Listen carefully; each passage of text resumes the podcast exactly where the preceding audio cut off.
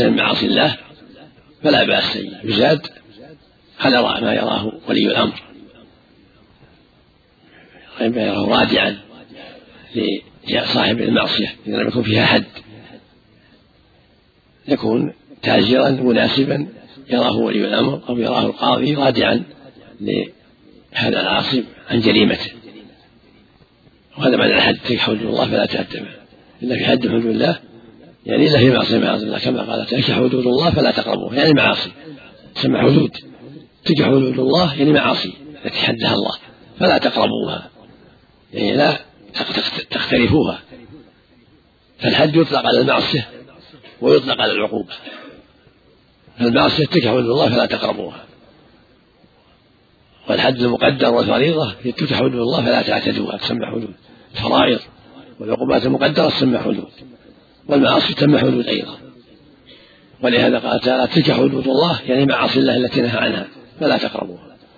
تلك حدود الله يعني الفرائض التي بينها والحدود التي بينها وقتها لا يتعداها المسلم. ولهذا الأصل لا يوجد فوق عشرة أصوات إلا في حد من حدود الله. تأديه إنسان ولده إذا ما صلى دون البلوغ اضربوهم عليه العشر. حد تعاطى شيء ما يجوز أكل شيء ما يجوز. زوجته فعلت ما تكلم فيما كلام ما يجوز أو فعل ما يجوز خادمه وما أشبه ذلك. لا هو أن يؤدبه بعشرة أصوات وأقل وهكذا ولي أمر. إذا أراد التأديب في بعض المعاصي التي ليس فيها حدود يكون تقديرها إليه فوق العشرة. هو الذي يحددها باجتهاده أما العشرة فالأقل في حق العدم الحديث الثاني يقول حديث عائشة قيل ذوي الحياة أثراتهم إلى الحدود. هذا الحديث اختلف في صحته. اختلف الرواة في في طرق النقال بعضهم ذكره موضوعا ذكره من الموضوعات. وبعضهم ذكره ضعيفا وبعضهم قوى إسناده. الحديث في سنده نظر وفيه اختلاف وفيه اختلاف بين أهل العلم. ولو صح المعنى كان المعنى ذوي الهيئات يعني الذين لهم حرمة من أهل الدين أو لهم حرمة من جهة الولاية زلت بهم القدم عثرة ليس فيها حد. لولي الأمر أن يقيلهم إذا رأى المصلحة في ذلك. رأى المصلحة الا يعدب عليها أو الا يحجر عليها. كما فعل النبي مع بعض الناس. فلا ذوي الهيئات. فسر بذوي الهيئات أهل الدين والإيمان وسوء فسر أهل الهيئات بذوي المناصب الرفيعة من الأمراء ونحوهم. إذا زلت قدم وحصل عثرة دون الحدود فله أن يقيلهم تلك العثرة ويعظهم ويذكرهم حتى لا يعودوا لمثلها. هذا لو صح الحديث.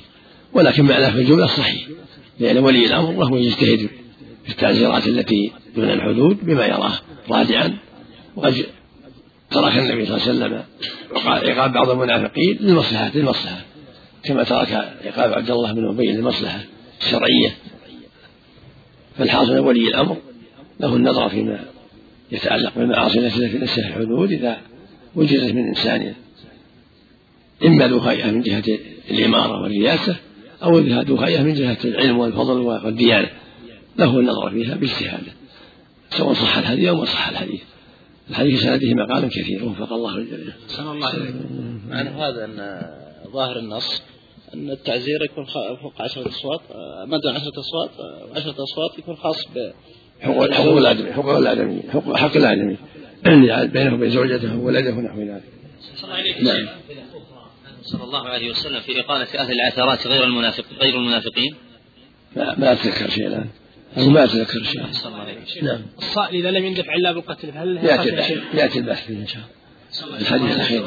يقول السائل نعم. آه، أحسن الله إليكم ما حكم شراء البضاعة التي يقول فيها صاحب المحل اشتروا واحدة تحصل على قطعة أخرى مجانا؟ هذا فيه تغرير.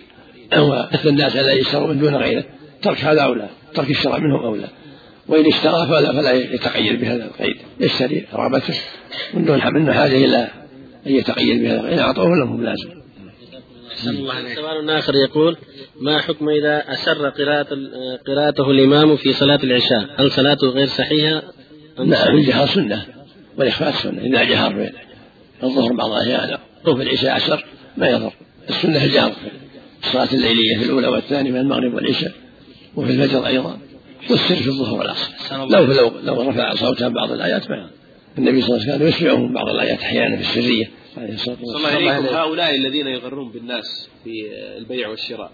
ما هي الوسيلة الشرعية التي يمكن أن تكون بديل لفعلهم هذا؟ يرفع أمرهم إلى الهيئات وإلى والإمارة ننظر فيها إذا كان. عرفوا عنه التقرير هل يقال بجواز الشفاعة في التعزير؟ الحدود الشفاعة فيها لا تجوز أحسن الله لك لكن في التعزير. محل ذكر بعضهم. محل محل محل محل محل إلى الشرطة. هل الواحد أن يشفع لهذا الرجل؟ ما وصلت للقاضي ولا؟ أو رجال الهيئة؟ أو لمدير المدرسة؟ ما ما دامت في معصية معاصي الله لا يشفع. لأن المدير له سلطان. مدير الشرطة له سلطان. والهيئة لها سلطان. رئيس الهيئة له سلطان. وهم نواب السلطان. ما دامت في حق حق الله معصية أما إذا كان في حق آدمي إنسان تعدى على أخيه أو على أبيه أو على حق آدمي سهل الله عليك بارك الله فيك. ونفعنا الله بعلمك. بعض الناس يحفظك الله يفتح باب منزله على مصراعيه فهل النظر إلى داخل المنزل محظور والحالة هذه؟ بعض الناس يفتح أبواب البيت. إذا كان إذا كان محل إلى إذا كان محل رجال ما إذا كان محل رجال ما يضر. أو إذا كان محل رجال ما يضر. أحسن الله عليك هل يعتبرون من نواب النواب ولا ليس لهم في ذلك حكم نواب لا النواب؟ الله أعلم أنهم سبع ليسوا ليس هم السلطان هو اللي له التصرف المدير الرئيس الأمير غفر الله. وعن علي رضي الله عنه قال ما كنت لأقيم على أحد حدا فيموت فأجد في نفسه إلا شارب الخمر فإنه لو مات وديته أخرجه البخاري وعن سعيد بن زيد رضي الله عنه قال قال رسول الله صلى الله عليه وسلم من قتل دون ماله فهو شهيد. رواه الأربعة وصححه الترمذي. وعن عبد الله بن خباب رضي الله عنه قال سمعت أبي يقول سمعت رسول الله صلى الله عليه وسلم يقول تكون فتن فكن فيها عبد الله المقتول ولا تكن القاتل. أخرجه ابن أبي خيثمة والدار قطني وأخرج أحمد نحوه عن خالد عن, خالد بن عرفة. بسم الله الرحمن الرحيم. الحمد لله وصلى الله وسلم على رسول الله وعلى آله وأصحابه ومن اهتدى بهداه. أما بعد هذه الأحاديث تتعلق بالقتل. منها حديث علي رضي الله عنه وعلي بن أبي طالب رابع الخلفاء الراشدين رضي الله عنهم أجمعين. يقول رضي الله عنه ما كنت ليقيم على أحد حدا فيموت فأجد في نفسي إلا شارب الخمر فإنه لو مات وليته خرجه البخاري. ورواه مسلم. وقال وزاد لأنه لأن النبي لم يسنه لم يحدد فيه حدا جازما فلهذا إذا مات حصل الشك. في كون الإنسان قد زاد عليه حتى مات فلهذا رضي الله عنه قال لو مات وديته. لأن النبي صلى الله عليه وسلم ضرب فيه بالجريد والنعال وأطراف الثياب وجلد فيه أربعين جلدة. فأراد علي رضي الله عنه أنه لم يحدد حدا مثل القذف مثل الزان بكر يجلد بل فيه شيء من التخفيف ضربه بالنعال والأيدي والثياب وأربعين جلدة في بعض الأحيان. فدل على أنه لم يحدد فيه حدا حاسما. فلهذا قال لو مات وديته لأني أخشى أن أكون زدت عليه في الضرب فمات بسبب ذلك. وهذا اجتهاد من رضي الله عنه الصواب الذي عليه العلماء أن من مات بالحد لا يضمن إذا لم يتعدى عليه. إذا جلد ومات في زنا وهو بكر أو في القذف أو في الخمر فلا فلا فلا يودى إذا كان الجلد هو الجلد الشرعي. ليس فيه زيادة فلا بأس. الحق قتله ولا دية فيه ولا كفارة. أما لو تجاوز الضاربون وضربوا ضربا زائدا على المشروع يضمنه. أما الضرب المعتاد الذي بين لهم الحاكم ووضح لهم المسؤول وضربوا الضرب المعتاد الذي لا يسبب القتل فلا بأس لأن الله شرعه. وما ترتب على المشروع فهو هدر. الحديث الرابع حديث سعيد بن زيد رضي الله عنه. النبي صلى الله عليه وسلم قال من قتل دون ماله فهو شهيد. الحديث هذا جاء بعدة روايات. من قتل دون دينه فهو شهيد. ومن قتل دون ماله فهو شهيد. ومن قتل دون أهله فهو شهيد. ومن قتل دون دمه فهو شهيد. أربع روايات. رواه أحمد رحمه الله بإسناد جيد ونحو ابن حبان وكلها فيها الشهادة له. إذا قتل ويدافع عن دينه أو عن دمه أو عن ماله أو عن أهله فهو شهيد. لأن مظلوم. وفي صحيح مسلم عن النبي صلى الله عليه وسلم قال له يا رسول الله الرجل يريد يأتيني يريد مالي قال لا تعطيه مالك. قال فإن قاتلني قال قاتله. قال فإن قتلني قال فأنت شهيد. قال فإن قتلته قال فهو هدر. هذا يدل على أن من قتل دون ماله مظلوما فهو شهيد.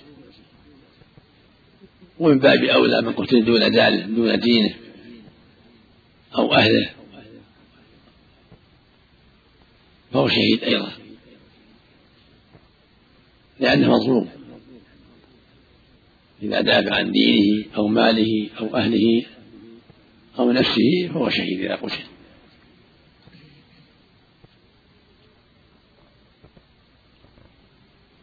لكن يدافع بالأسهل فالأسهل فالأسهل فإذا لم يتيسر إلا بالقتل وقتل قتل الظالم فالظالم هو اللي قتل نفسه.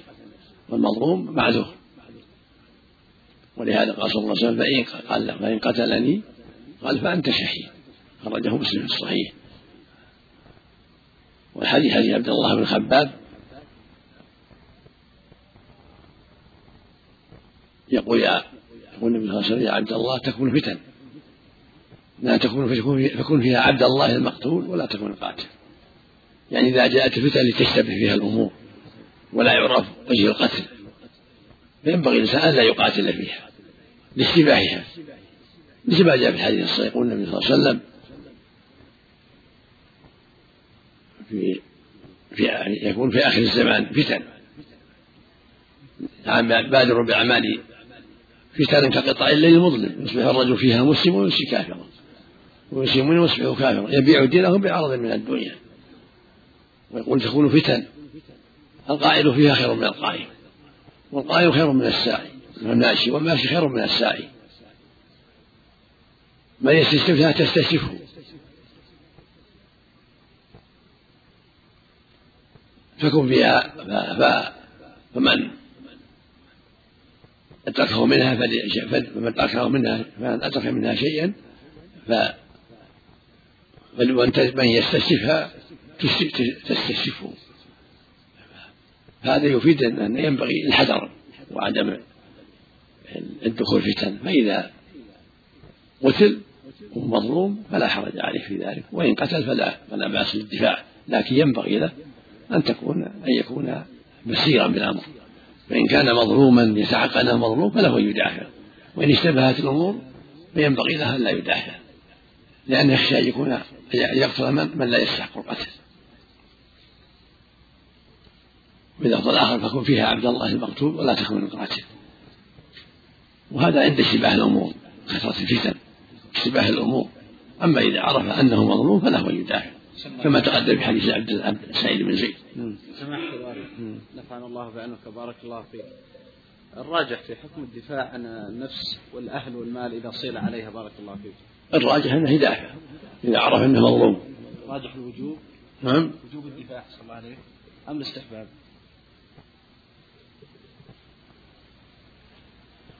الله أعلم الأقرب والله أعلم الوجوب لأن الرسول قال فقاتله. في حديث أبي هريرة عند مسلم قال قاتله. قال فإن قتلني قال فأنت الشهيد. قال فإن قتلته قال فهو في النار. الامر أصله الوجوب. الشهيد في هذا الحال هل يدفن؟ هل الشهيد في هذا الحال هل يدفن مثل صحاب يقسل ويصلى يقسل ويصلى عليه ويدفن عكس على المعركة. نعم هم مثل المعركة. عمر قتل لما قتل عمر قتل عثمان قسل وصلي عليه. نعم. وهم شهداء. رواية لا اللي ما يقتل ما, يش... ما يقتل اللي مات في المعركة المعركة الكفار. الرؤيا أحسن مالك فإن قتلته قال فهو في النار. إي نعم. صحيح الرواية. فعند شروه مسلم في الصحيح نعم. هذا وعيد. وفي هذا النار. وعيد. هذا وعيد. وعيد للظالم بأنه إذا قتل فهو هو في النار إذا قتل. هو ظالم. هدر حين؟ هدر. فهو هدر. قال فإن قتلني قال فأنت شيء. قال فإن قتلته قال فهو في النار هذا ما تذكر لا تذكر الهجر لكن متوعد بالنار لأنه ظالم نهاية